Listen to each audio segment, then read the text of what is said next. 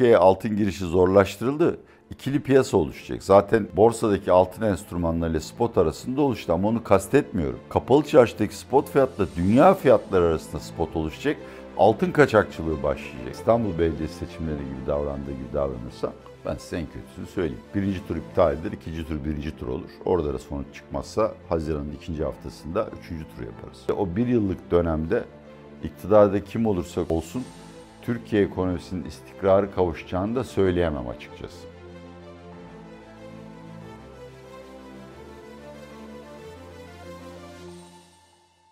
Atiye merhaba, hoş geldiniz. Hoş bulduk Sevih. Seni ve ekip arkadaşlarını ağırlamak çok güzel. Bütün izleyicilerimize de ah, ruh huzuru ve sağlığı içinde bir seçim dönemi diliyorum. Evet, artık çok az kaldı. Ne diyorsunuz? Bence maalesef çok az kalmadı. Bu iş Haziran ortasına kadar sürebilir diye bir olta atayım sana. Haziran ortasına bak altını çiz. KJ yazsana evladım oturuyorsun orada. Yaz hemen gir alttan. Gir trafik çek. Tak. Haziran ortasına kadar sürecek. Hepsini konuşacağız.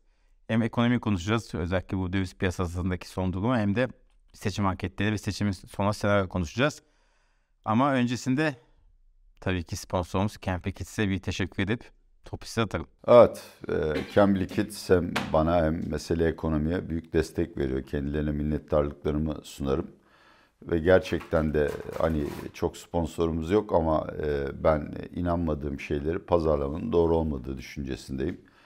Türkiye'de yabancı dilin özellikle İngilizcenin gerçekten bir çocuğa verilebilecek en büyük armağan olduğunu düşünüyorum. Ve maalesef okullarımızda böyle bir eğitim yok. Okul dışı eğitim yani çocuğu yaz kamplarına göndermek, özel hoca tutmak, özel kurslara göndermek fevkalade pahalı. Her ailenin erişebileceği bir hizmet değil. Bunun da ötesinde çocuğunuzu gönderdiğinizde çocuğunuzun neler edindiğini ölçemiyorsunuz. İşte Cambly Kids'in online programları buna harika bir çözüm. Bir, tabii ki fevkalade e, hesaplı orta sınıf aileler için bile. İki, İngilizce ana lisanı. Çoğu da zaten Anglo-Sakson ülkelerden geliyor hocaların. Üç, ders zamanını siz seçiyorsunuz. Çocuk yorgun olmuyor. Dört, çocuğun ilgi konusuna göre ilerliyorlar. Yani teorik İngilizce değil, pratikte kullanabileceği, konuşabileceği ve bir şey seyredip okurken anlayabileceği değil. Dördüncüsü ve bence en önemlisi aileler istedikleri zaman kaydı açıp e, çocuğunun ne kadar ilerleme kaydettiğini görüyorlar. Yine Cambly'nin verdiği bilgiye göre çocuklar bunu bir eğitim veyahut bir işte külfet olarak değil bir eğlence olarak görüp gittikçe ilgiler artıyor programa katıldıkça. Kampanya detayından bahsedeyim biraz. Ee, en büyük indirimin sonlarına yaklaşıyoruz Cambly Kids'e. %60 indiriminde son günler. Ee, aylık 594 liradan başlayan fiyatlar için son şans ve fiyat garantisi de var. Daha detaylı bilgi için açıklama kısmında e, bilgiyi bulabilirler ve %60 indirim için de 60 ekonomi koduyla e, yapmaya yeterli olacaktır diyelim. Şimdi Atilla Bey o zaman yoğun gündemimize başlayalım. Önce e, tabii ki seçim anketleri konuşacağız. Ana gündemi ama çok kısa bir şekilde sizden Merkez Bankası'nın döviz rezervi ve altın rezervi ile ilgili bir soru sormak istiyorum. Piyasada nasıl sıkıştığına dair haber her geçen gün artıyor. Sermaye kontrolü veya sermaye kısıtlamaları da haberleri dağıtıyor. Seçime kadar dayanı döviz rezervimiz diyen çoktu. Ekonomisti bunlardan birisiniz. Ama e, bundan şüphe duymaya başlayanlar da oldu. Hem 14 Mayıs hem de olası bir 28 Mayıs senaryosu için soruyorum. E, nedir sizce döviz piyasasındaki son durum? Benim e, 15 Mayıs sabahı için senaryolarım değişmedi diye bir kısaca özet vereyim baştan. Ama e, en az %50 ihtimalle Cumhurbaşkanlığı seçimi ikinci tura kalacak ve milletvekili seçimlerinde de bir hafta kadar kesin sonuç elde edemeyeceğiz. Bu ara dönemi çok tehlikeli buluyorum. Bence o dönemde eğer işte basında sürekli maalesef dile getirilen e, vahim olaylar gündeme gelirse Merkez Bankası e, topu kalesinde görür. Merkez Bankası rezervlerine kısaca teknik olarak değinmek istiyorum. Çünkü veride çok ciddi sorunlar var. E, birincisi bizim tahmin ettiğimiz cari açık veyahut da işte bankaların dış borçlanmalarından net ödeme yapmaları hatta BOTAŞ'ın olası ödemelerini dahi hesaba kattığımızda yine de rezervlerde kaçak var. Yani rakamlar e, bu olası döviz çıkışlarının biraz daha ötesinde bir döviz çıkışı olduğunu gösteriyor. Bunun için de akla gelen tek e, kaynak bireysellerin sistemden para çektiği yönündedir. İkinci olarak Merkez Bankası rezervlerinin rapor edilişinde de bir takım noktalar var. Bunlara hile demek istemiyorum ama kesinlikle açıklanamayacak şeyler. Mesela son iki haftada, son iki veri haftasında Merkez Bankası'nın Türkiye'de muhkim olmayanlara yani yabancılara olan taahhütleri 6 milyar dolar arttı. Bu kalemin bir tek anlamı var. Birisiyle swap yaptınız. E kimle yaptınız abi? Yok ki öyle bir şey basında. Merkez sitesinde de yok. Şöyle bir şey akla geliyor. Bu tamamen bir kuram, ispatlayamam. Erdoğan Putin'i arayıp ruble almış olabilir. Dolayısıyla bizim Merkez Bankası olarak, rezerv olarak gördüğümüz rakamların bir bölümü aslında kullanılabilir değildir. Ruble satamazsınız piyasaya. Dolayısıyla bireysellerden bir çıkış olduğunu yani sistemi terk ediş olduğunu görüyoruz. Ama orada da bir sıkıntı var. Haftalık döviz mevduatlarına baktığınızda DTH da artıyor. Dolayısıyla kaçağın nereden geldiğini tespit edemedik. İki açıklama var. Bir, Merkez Bankası da maalesef TÜİK ve Hazine gibi artık verileri e, gerçekçi olarak açıklamıyor. İkincisi, döviz çıkışlarının bir kısmı kayda girmiyor. Eğer böyle bir şey varsa bunlar muhtemelen Sayın Erdoğan saray veyahut da işte AKP'nin kurduğu geniş patronaj ağına ait bazı grupların hedge olarak Türkiye'den çekilmesini dile getirebilir. Ben bu trendin duracağını zannetmiyorum. Yani Haziran ortalarında hatta Haziran sonunda turist dövizleri birikmeye başlayıncaya kadar Sırat Köprüsü'nden geçeceğiz. Ama niye 14 Mart Mayıs'a kadar bir şey olmaz diyorum. TCMB'nin rezervleri biraz daha azalırsa geçmişte çok yaptıkları gibi bankaları arayıp bireyler döviz istediğinde top çevirin. Yani birkaç gün geciktirin diyecek. Resmi sermaye kontrolü bile koyabilir. Yani diyebilir ki bireylerin 10 bin dolardan fazla döviz çekmesi ya da EFT yapması yasaktır ama oraya gideceklerini zannetmiyorum. Bunun seçimde maliyeti olur. Gayri resmi, sözel yönlendirme yapacaklar. Dolayısıyla biz muhtemelen e, yani 15 Mayıs sabahı uyandığımızda döviz kuru bugünkünden çok farklı olmayacak. Ama ondan sonrası çok karışık. Anlatayım mı susayım mı? Bu nokta şunu sorayım. Altın rezervindeki azalış da buna mı bağlı? Tabii tabii. Yani iki sebepten dolayı satıyor. Bir, elindeki likit şimdi Merkez Bankası bilançosuna baktığımızda 110 milyar dolar falan bir rakam görüyoruz. Ben teknik şeyi keseyim, gazı keseyim direkt kitabın ortasından okuyayım.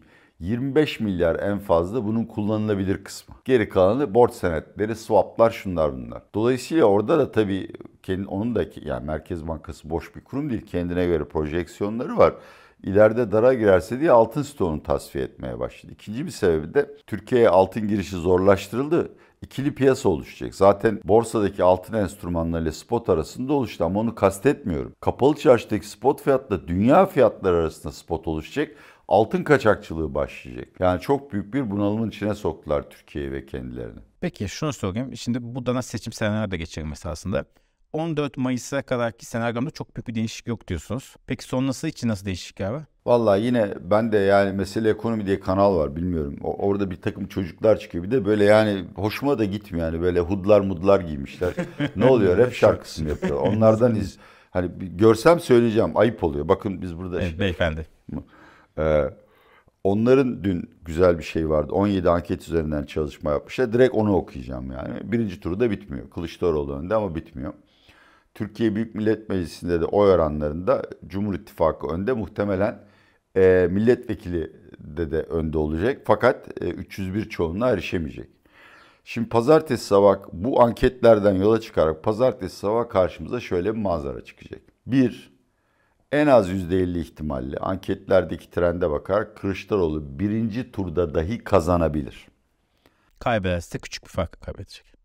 Hayır seçim bitirebilir. Yok er, Erdoğan'ın birinci turda kazanacağı... Yok %50'yi geçemezse de küçük bir farka geçemeyecek gibi. Aynen öyle. Ha, tamam şimdi dedin adam. Şöyle bir senaryo vereyim size ki bu gayet olası bu arada. Kılıçdaroğlu 50.1 ile kazandı. Türkiye Büyük Millet Meclisi'nde de 60 koltukta iki tarafta itiraz etti. Ve bir hafta boyunca o koltukların sonuçları belirlenmediği gibi Allah göstermesin sokaklarda artık yani bu herhangi bir parti provoke eder demiyorum. İnsanların sabrı tükendiği için birbirlerine girdiler. Bu durumda çok yüklü bir döviz talebi gelir. Ve şöyle bir şey var. Bu senaryoda bankalar Merkez Bankası'nın sözel direktiflerini tanımayabilirler. Yani banka şu anda Merkez Bankası bankaya diyor ki sen günde şu kadar döviz satabilirsin. Şirkete diyor ki sen döviz almayacaksın bugün 3 gün sonra ihtiyaç. E pazartesi sabah bankaya yüklü döviz talebi geldi ya da şirket dedi ki ya benim umurumda değil abi bana kanun çıkartın ben çekiyorum paramı. Hiçbir şey yapamaz Merkez Bankası çünkü artık bir topal ördek pozisyonundadır. Bu önümüzdeki 15 günlük dönem 1 ile 2. tur arasında gerçekten herkesin kontrolleri yitirdiği ve vatandaşın da bu belirsizliği anladığı için dövizini bankadan çekip ya da Türkiye dışına çıkartıp doğal olarak hayatını güvenceye almak istediği bir senaryo ile karşılaşırız. Daha da kötüsünü söyleyeyim ki maalesef bunlar da olasılıklar dahilinde. 50.1 ile Kılıçdaroğlu kazandı birinci tur. Tabii ki Erdoğan'a itiraz edecek. Ben de edeceğim. O zaman yani seçimin gerçek sonucunun bu olduğunu varsayalım.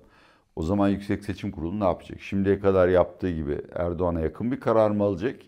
Yoksa ya ben bu noktada artık bu anayasal suç riskini alamam. Seçim neyse ben onu e, onaylarım mı diyecek. Bilemiyoruz. Ama eğer eskiden mesela İstanbul Belediyesi seçimleri gibi davrandığı gibi davranırsa ben size en kötüsünü söyleyeyim. Birinci tur iptal edilir, ikinci tur birinci tur olur. Orada da sonuç çıkmazsa Haziran'ın ikinci haftasında üçüncü tur yaparız. Ve o zaman da dövizin patlamasını engellemek çok güç. Patlarsa da ne olur? Onu da söyleyeyim istiyorsan. Tabii ki.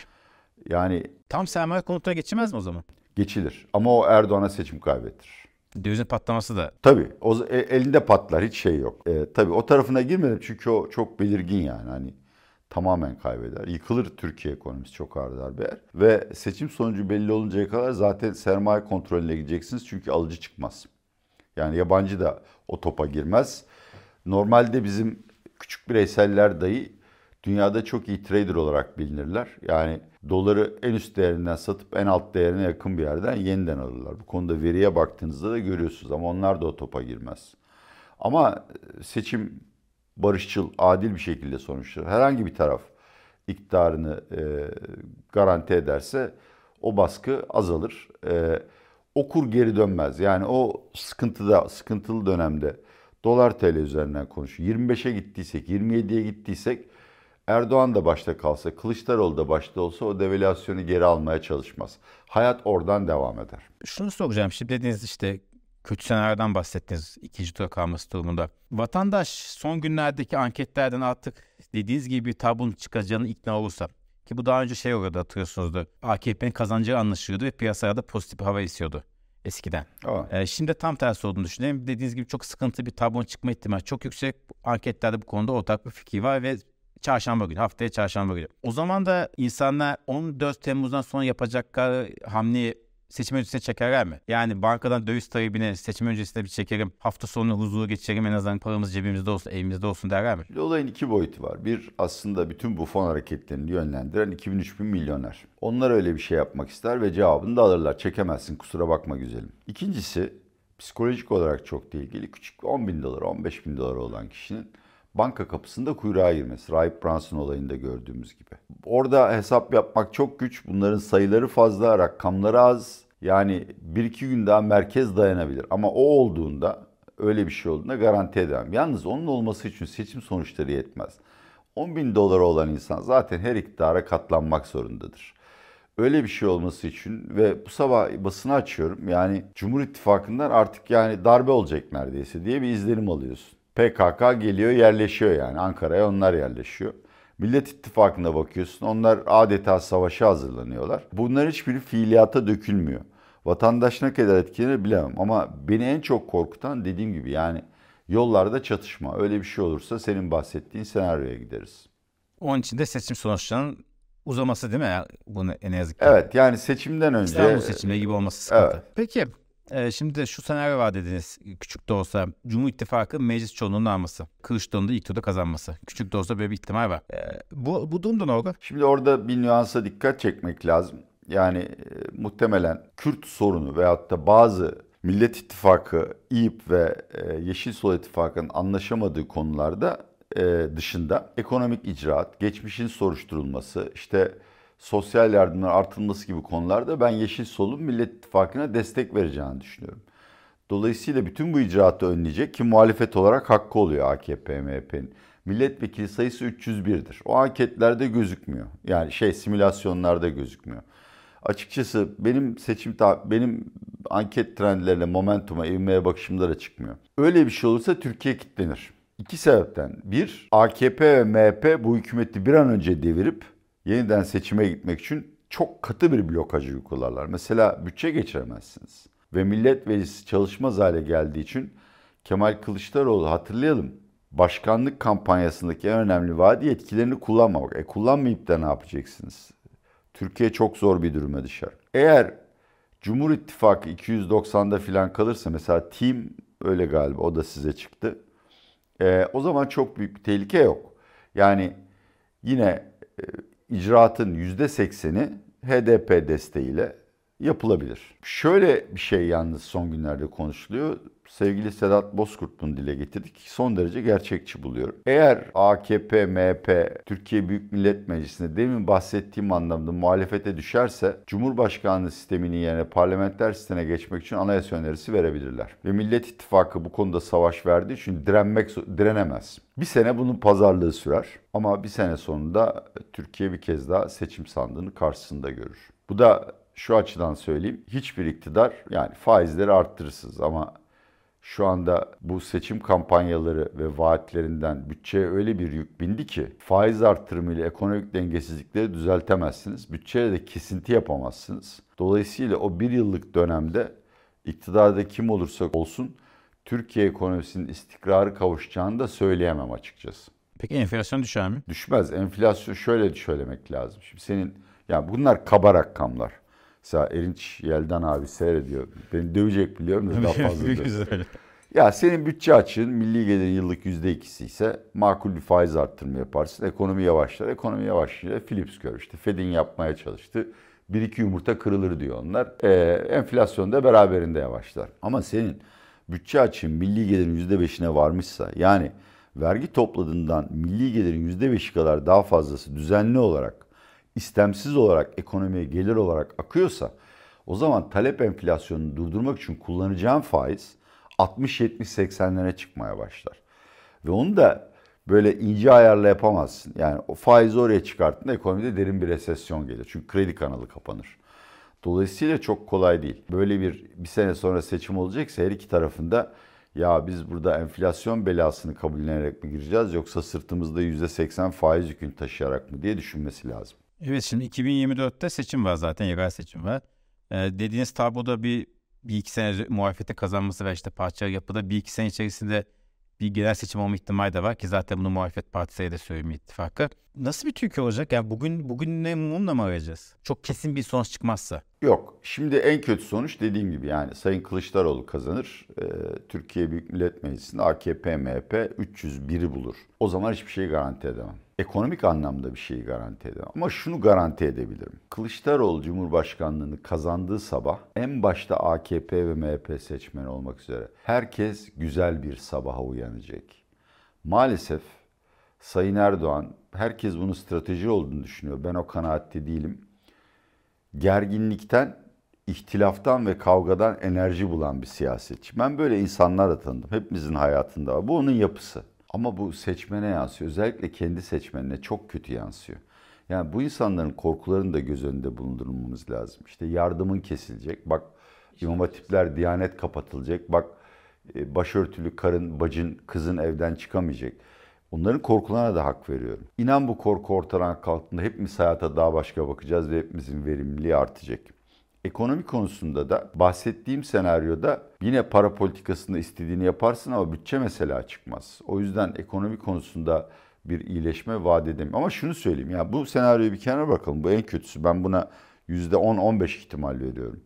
Muhtemelen Kılıçdaroğlu başkanlığı ve Türkiye Büyük Millet Meclisi'nde iş yapabilir bir çoğunlukla yolumuza devam edeceğiz.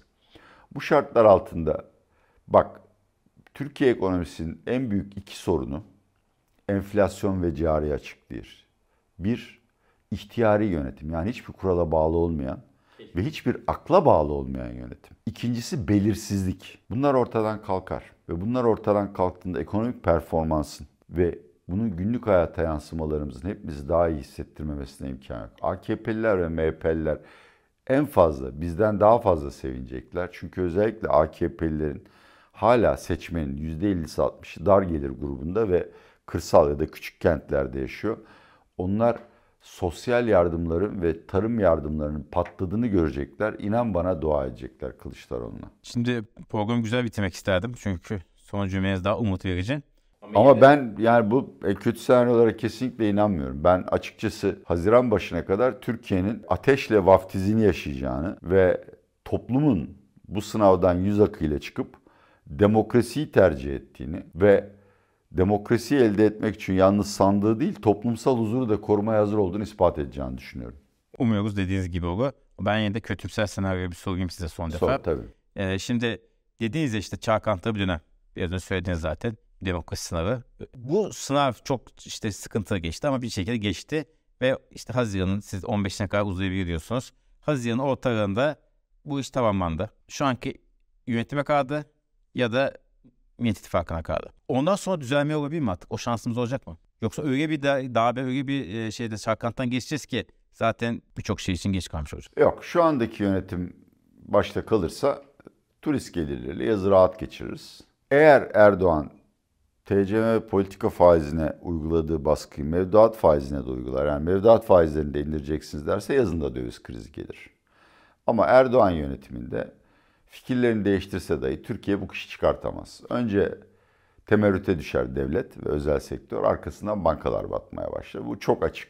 Millet İttifakı kazanırsa her şey yani hem mecliste hem şeyde Cumhurbaşkanlığı Kılıçdaroğlu kazanırsa tabii ki depremden sonra hiçbir şey eskisi gibi olmayacak. Yani bunu kabul edelim. Oldukça hızlı bir toparlanma bekliyorum. Dediğim gibi birincisi psikoloji, yatırım ortamı ve iş yapma ortamı düzeleceği için insanlar e, düze şey yapacak, kendilerini iyi hissedecekler. İkincisi faiz arttırımlarıyla birlikte ve döviz girişleriyle birlikte bu hem turizmden gelecek hem bir kısım yabancı yatırımcı dövizde döviz kurunun rahatladığını göreceğiz. Ve bu hem tahvil faizlerinin çok fazla artmasını engeller hem de kredi kanalının tıkanmasını engeller. Çünkü döviz istikrara kavuşacaksa bankalar daha fazla borçlanmaya başlarlar. Eğer e, çok büyük bir emtia fiyatlarında şanssızlık olmazsa ben yıl sonuna doğru rakamları konuşmayalım, halkımızın sokakta hissettiğini söyleyeyim. Önemli ölçüde bir rahatlama olacağı düşüncesindeyim.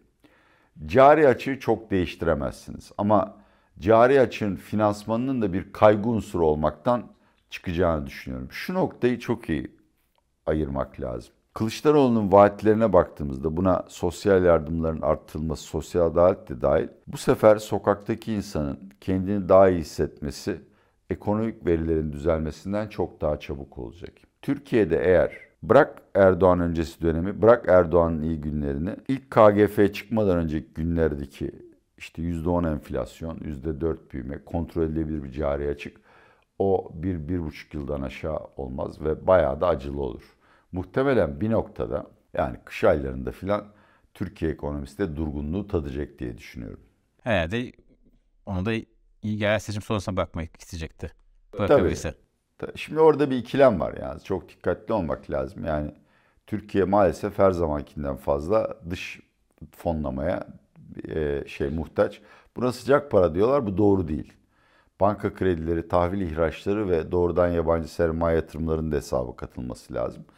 Eğer bunların hakikaten Türkiye'ye gelmesini istiyorsanız Türkiye'de bir takım e, zorlukları göze alarak faiz yani para politikası ve bütçe konusunda bütün dünyaya güven sağlayacak adımlar atmanız lazım.